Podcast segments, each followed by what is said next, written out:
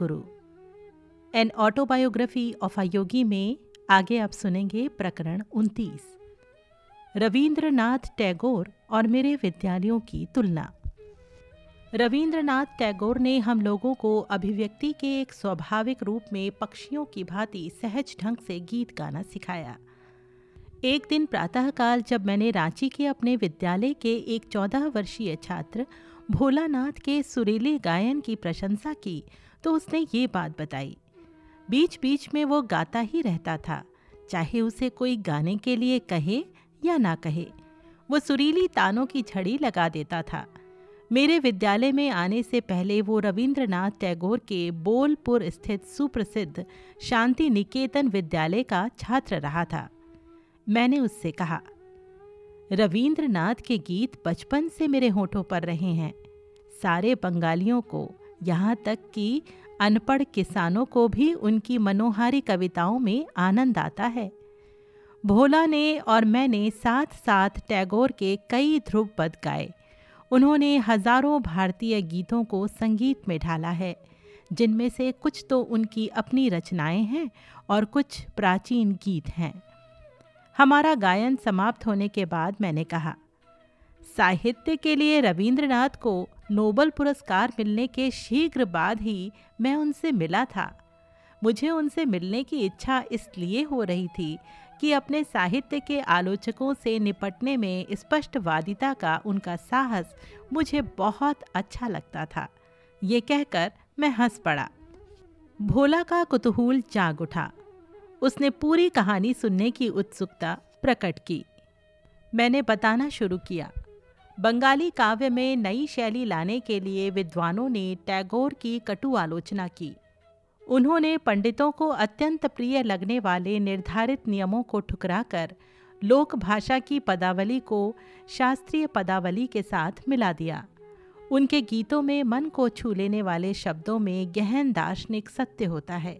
प्रचलित साहित्यिक ढंग की उन्होंने कोई परवाह नहीं की। एक प्रतिष्ठित समालोचक ने अत्यंत द्वेष के साथ कहा, अपनी गुटरगू को छापकर एक रुपए में बेचने वाला कपोत कवि कहकर रवींद्रनाथ का उल्लेख किया, किंतु टैगोर को भी अपना बदला लेने का अवसर जल्दी ही मिल गया। अपनी गीतांजलि का उन्होंने स्वयं ही जब अंग्रेजी में अनुवाद किया तो संपूर्ण पाश्चात्य साहित्य जगत ने उनके चरणों में अपने श्रद्धा सुमन अर्पित कर दिए। रेलवे की एक पूरी गाड़ी भरकर पंडित, जिनमें एक समय के उनके आलोचक भी शामिल थे, उनका अभिनंदन करने के लिए शांति निकेतन पहुँचे। जानबूझकर उन्हें काफ़ी देर तक बिठा कर रखने के बाद ही रवींद्रनाथ उनसे मिले और फिर निर्विकार भाव से मौन रहकर उनकी प्रशंसा सुनते रहे। अंततः आलोचना के उनके ही प्रचलित अस्त्र को उन्होंने उन्हीं के ओर मोड़ दिया। उन्होंने कहा, सज्जनों, आप जिन गौरव सुरभियों की वर्षा यहाँ मुझ पर कर रहे हैं उसमें आपकी गतकालीन घृणा की दुर्गंध भी विसंगत रूप से मिली हुई है। मेरे नोबेल पुरस्कार मिलने और आप लोगों की प्रखर प्रशंसात्मक बुद्धि के अचानक जागृत होने के बीच कहीं कोई संबंध तो नहीं? मैं तो अभी भी वही कवि हूँ जिसने आप लोगों को तब बड़ा ही नाराज़ कर दिया था जब मैंने प्रथम बार बंगाल मंदिर में अपने विनम्र काव्य सुमन अर्पित किए थे। समाचार पत्रों ने टैगोर द्वारा सुनाई गई निर्भीक फटकार का वृत्तांत प्रकाशित किया। चापलूसी से सम्मोहित ना हुए उस पुरुष के स्पष्टवादी शब्द मुझे बहुत पसंद आए। कोलकाता में रवींद्रनाथ के secretary Shri C F Andrews ने मेरा उनसे परिचय करा दिया। मैं जब वहाँ गया तो श्री एंड्रयूज़ केवल एक बंगाली धोती पहने हुए थे। वे टैगोर का उल्लेख प्रेम से गुरुदेव कहकर करते थे। रवींद्रनाथ ने शिष्टतापूर्वक मेरा स्वागत किया।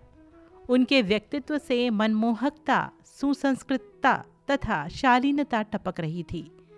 उनकी साहित्यिक पृष्ठभूमि के बारे में मेरे प्रश्न का उत्तर देते हुए उन्होंने बताया कि वे मुख्यतः हमारे धार्मिक ग्रंथों तथा चौदहवीं शताब्दी के एक लोकप्रिय कवि विद्यापति से प्रभावित रहे हैं।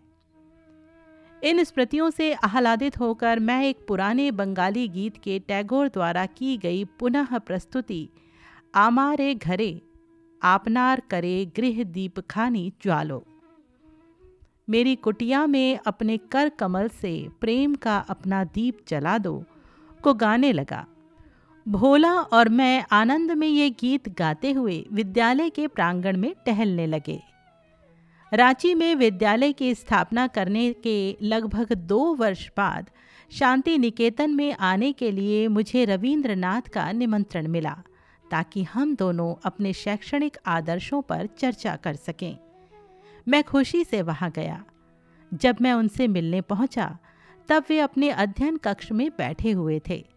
पहली भेंट के समान ही इस बार भी मुझे लगा कि उत्कृष्ट पुरुषत्व का चित्र बनाने के लिए यदि किसी चित्रकार को किसी मॉडल की आवश्यकता पड़े तो उनसे अधिक अच्छा मॉडल उसे नहीं मिल सकेगा। प्राचीन रोम के कुलीन पुरुष की तरह तीखे नाक नक्श का सुंदरता के साथ तराशा हुआ सा उनका चेहरा लहराते केश और लंबी दाढ़ी के बीच सुशोभित था। विशाल दयाद्र नेत्र, देवता सदस्य सौम्य मुस्कुराहट तथा बांसुरी की ध्वनि की याद दिलाती आवाज़ जो सचमुच मंत्रमुग्ध कर देती थी। मजबूत सुदृढ़ लंबे कद के गंभीर मुद्रा के उनके व्यक्तित्व में करीब करीब नारी सुलभ कोमलता भी थी और शिशु सुलभ हर्षोत्फुल्ल स्वयं स्फूर्ति भी। कवि दिखने में कैसा हो, इसकी आदर्श कल्पना इस सौम्य गायक की मूर्ति से अधिक अच्छी तरह साकार नहीं हो सकती। टैगोर और मैं शीघ्र ही प्रचलित पद्धति से हटकर बनाए गए हमारे विद्यालयों के तुलनात्मक अध्ययन में मग्न हो गए। हमने दोनों विद्यालयों में कई बातों में समानता पाई। खुले आकाश के नीचे शिक्षा, सादगी, बच्चों की रचनात्मक प्रवृत्ति के विकास के लिए पर्याप्त अवसर। रवींद्रनाथ ने साहित्य और काव्य के अध्ययन पर तथा संगीत और गायन के द्वारा अभिव्यक्ति पर काफ़ी जोर दिया था, जैसा कि भोला के मामले में मैं पहले ही देख चुका था। शांति निकेतन के बच्चों के लिए मौन के विशिष्ट समय भी निर्धारित थे, परंतु उन्हें योग का कोई विशेष प्रशिक्षण नहीं दिया जाता था। कविवर ने रांची में सभी छात्रों को सिखाए जाने वाले शक्ति संचार के योगदा व्यायामों और एकाग्रता की यौगिक प्रवधियों के मेरे विवरण को अत्यंत ध्यान से सुना। टैगोर ने मुझे अपने आरंभ के शैक्षणिक संघर्ष के बारे में बताया। पाँचवीं कक्षा के बाद मैं स्कूल से भाग निकला। उन्होंने हंसते हुए कहा, स्कूली कक्षा के नीरस अनुशासनात्मक वातावरण में उनके जन्मजात कवि हृदय की कोमलता को कैसे झटके लगते होंगे, इसे मैं आसानी से समझ सकता था। इसीलिए मैंने छायादार वृक्षों और आकाश के सौंदर्य के तले शांति निकेतन की स्थापना की। सुंदर बगीचे में अध्ययन करते बच्चों के एक छोटे से गुट की ओर भावपूर्ण ढंग से इशारा करते हुए उन्होंने कहा, बच्चा फूलों और गाते पक्षियों के बीच अपने स्वाभाविक वातावरण में रहता है। वहाँ वो अपनी अभिव्यक्ति प्रतिभा की गुप्त निधि को अधिक सरलता से व्यक्त कर सकता है। सच्ची शिक्षा को बाह्य साधनों द्वारा भरा या ठूंसा नहीं जा सकता, बल्कि सच्ची शिक्षा तो वो है जो भीतर में निहित अनंत ज्ञान भंडार को ऊपर ला सके। मैंने उनके साथ सहमति प्रकट की और कहा, साधारण स्कूलों में बच्चों को आंकड़ों और ऐतिहासिक कालक्रम के अनन्य आहार पर रखकर उनकी आदर्शवादी और वीर पूजात्मक नैसर्गिक प्रवृत्तियों को भूखों मार दिया जाता है। कविवर अपने पिता देवेंद्रनाथ के बारे में, जिन्होंने शांति निकेतन शुरू करने की उन्हें प्रेरणा दी थी, अत्यंत प्रेम के साथ बोलने लगे। उन्होंने कहा, पिताजी ने ये उपजाऊ जमीन मुझे दे दी, जहाँ उन्होंने पहले ही एक अतिथिशाला और मंदिर का निर्माण कर लिया था। मैंने उन्नीस सौ एक में यहाँ केवल दस बच्चों के साथ अपना शैक्षणिक प्रयोग आरंभ किया। नोबेल पुरस्कार के साथ जो आठ हज़ार पाउंड मिले वो सब विद्यालय पर ही खर्च हो गए। दूर दूर तक महर्षि के नाम से विख्यात देवेंद्रनाथ टैगोर अत्यंत अद्भुत व्यक्ति थे, जैसा कि उनकी ऑटोबायोग्राफी में पता चलता है। अपनी युवावस्था के दो वर्ष उन्होंने हिमालय में ध्यान धारणा में व्यतीत किए थे। उनके पिताजी द्वारकानाथ टैगोर भी पूरे बंगाल में जनहितार्थ दान धर्म के लिए विख्यात थे। एक गौरवशाली वंश वृक्ष से अनेक प्रतिभाशाली व्यक्तियों का पूरा परिवार ही पैदा हुआ है। केवल अकेले रवींद्रनाथ ही नहीं, बल्कि उनके सभी सगे संबंधियों ने रचनात्मक अभिव्यक्ति में विशिष्टता दिखाई है। उनके भतीजे गगनेन्द्र और अवनीन्द्र भारत के शीर्षस्थ चित्रकारों में थे। रवींद्रनाथ के भाई द्विजेंद्र एक दार्शनिक थे, जिनसे पक्षी और जंगली पशु भी प्रेम करते थे। रवींद्रनाथ ने मुझसे एक रात अतिथिशाला में रहने का आग्रह किया। शाम को आंगन में बैठे कविवर और बच्चों के दृश्य ने मेरा मन मोह लिया। मैं अतीत काल में पहुंच गया। मेरे सामने प्रस्तुत दृश्य प्राचीन काल के किसी आश्रम की तरह लग रहा था। आनंद में विभोर गायक और उसके चारों ओर बैठे उसके भक्तजन सभी दिव्य प्रेम के प्रभा मंडल से घिरे हुए। टैगोर मित्रता की प्रत्येक गांठ मनोमाधुर्य के धागे से बांधते थे। वे कभी भी अपनी बात पर जोर नहीं देते थे। एक दुर्निवार्य आकर्षण शक्ति से खींचकर हृदय जीत लेते थे। ईश्वर के उद्यान में खिला हुआ काव्य का ये दुर्लभ पुष्प दूसरों को एक नैसर्गिक सुगंध से आकर्षित कर लेता था। अपनी मधुर आवाज़ में रवींद्रनाथ ने हमें अपनी कुछ अति उत्कृष्ट नवरचित कविताएं पढ़कर सुनाईं।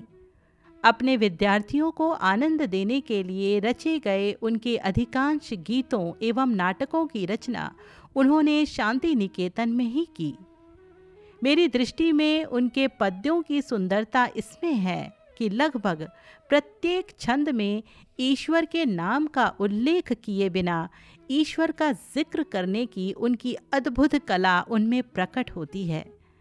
उन्होंने लिखा है, सुरेर घोरे आपना के जाई भूले, बंधु बोले डाकी मोर प्रभु के। गाने के आनंद में मैं अपने को इतना भूल जाता हूँ कि आपको भी मित्र कहने लगता हूँ जो मेरे प्रभु हैं। दूसरे दिन दोपहर के भोजन के पश्चात मैंने अनिच्छापूर्वक ही कविवर से विदा ली। मुझे इस बात का आनंद है कि उनका छोटा सा विद्यालय अब एक अंतर्राष्ट्रीय विश्वविद्यालय विश्व भारती बन गया है, जहां अनेक देशों के छात्रों को आदर्श वातावरण प्राप्त होता है, जहां चित्त भय मुक्त और सिर ऊंचा हो, जहां ज्ञान मुक्त हो, जहां विश्व संकीर्ण आपसी दीवारों से छोटे छोटे टुकड़ों में ना बटा हो, जहां शब्द सत्य की गहराइयों से आते हों, जहां अथक कर्मधारा अपने हाथ पूर्णता की ओर फैलाती हो, जहाँ विचारों का निर्मल स्रोत तुच्छ आचारों की रुक्ष मरुभूमि की बालू में खो न गया हो, जहाँ मन को आप निरंतर विस्तारित होते विचार एवं कर्म में ले जाते हों, उस मुक्ति के स्वर्ग में हे मेरे परम पिता, मेरे देश को जागृत करो। प्रकरण उनतीस यहीं पर संपन्न होता है। परमहंस योगानंद जी द्वारा लिखी उनकी एन ऑटोबायोग्राफी ऑफ अ योगी आप यूं ही लगातार सुनते रहिए मेरे यानी संगीता के साथ। जय गुरु।